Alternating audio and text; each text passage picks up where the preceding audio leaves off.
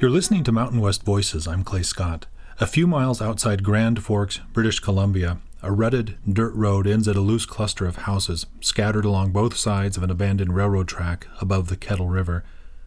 The little settlement has an isolated feel to it, despite the steady sound of traffic from the highway across the river.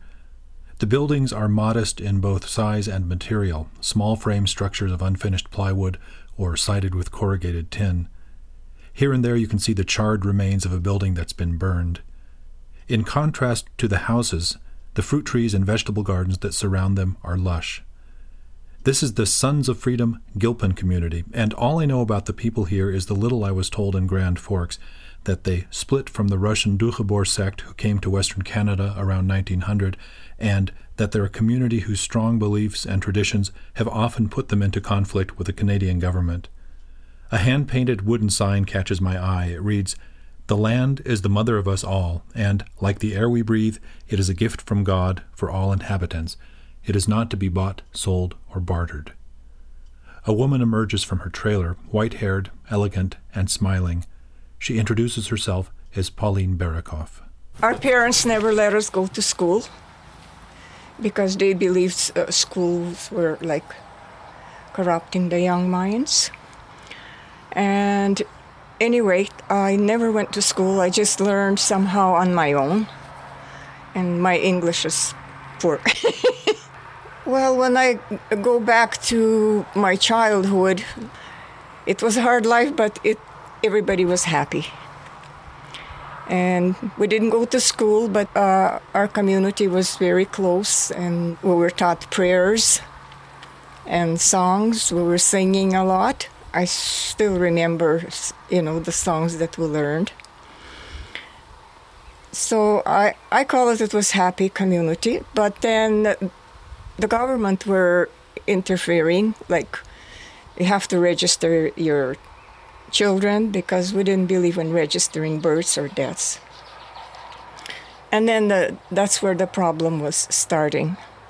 People were put to prisons and you know, we, we burned our homes, sacrificed our homes, and so that part was hard. I most of my life I, I lived without my father. He was spent about 14 years in prison. So it was like in and out, and I missed out on uh, on my father. He was very devoted to his uh, beliefs, and I respected that, and I still do. Just what the sign says, we believe the land belongs to God. Um, I, I still strongly believe not to buy land. We believe that the land is connected with wars. If you have, if you own your own land, well, then you have to go and protect your land.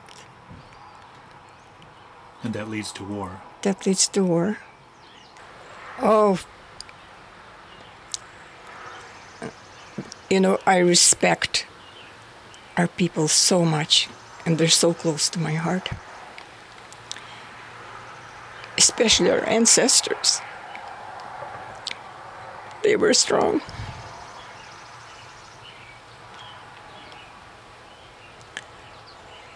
And to hold their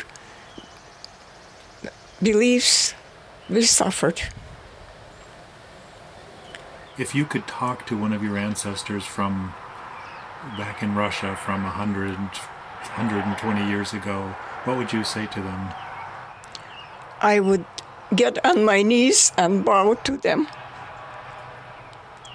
for what they were holding and what they have passed on.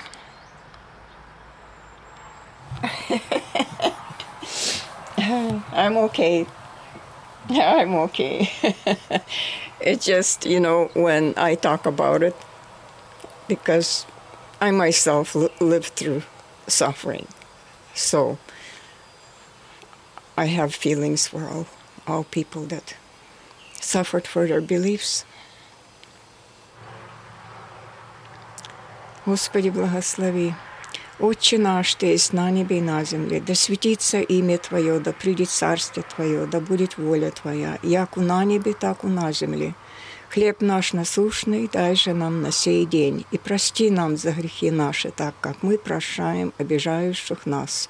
Не допусти нас, Господи, до искушения. You've been listening to Pauline Berekoff at the Sons of Freedom Gilpin Community in British Columbia.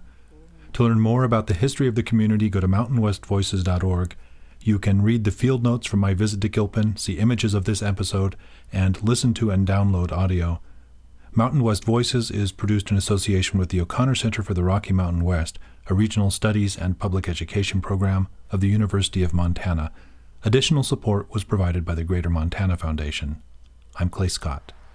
Господь мне голодного ты хлебом накорми.